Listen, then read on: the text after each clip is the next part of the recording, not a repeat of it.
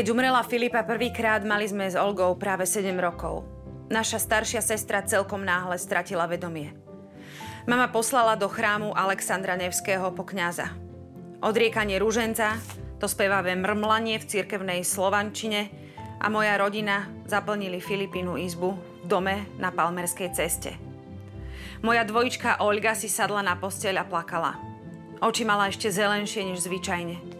Pri záhlaví postele stála moja ruská babka Varinka v župane, z ktorého bolo cítiť kyslé uhorky.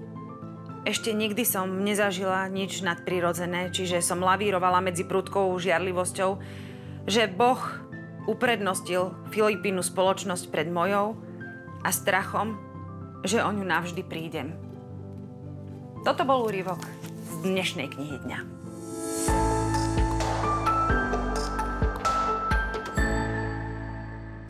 Toto je kniha, ktorá sa raz určite stane starou dobrou klasikou. Je o najzákladnejšom a najdôležitejšom príbehu o hľadaní lásky a zároveň ponúka pohľad na tri generácie žien, ktoré sa ju v tomto veľkom zmetenom svete pokúšajú nájsť.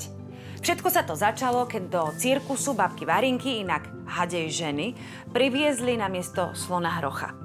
Tento hroch jej pred očami zožral jej životnú lásku. A tak sa Varinka vydá za iného muža, ktorý má rád operu a dobrú omáčku. Spolu majú dceru, ktorá je jasnovitkou a zamiluje sa do krotiteľa holubov.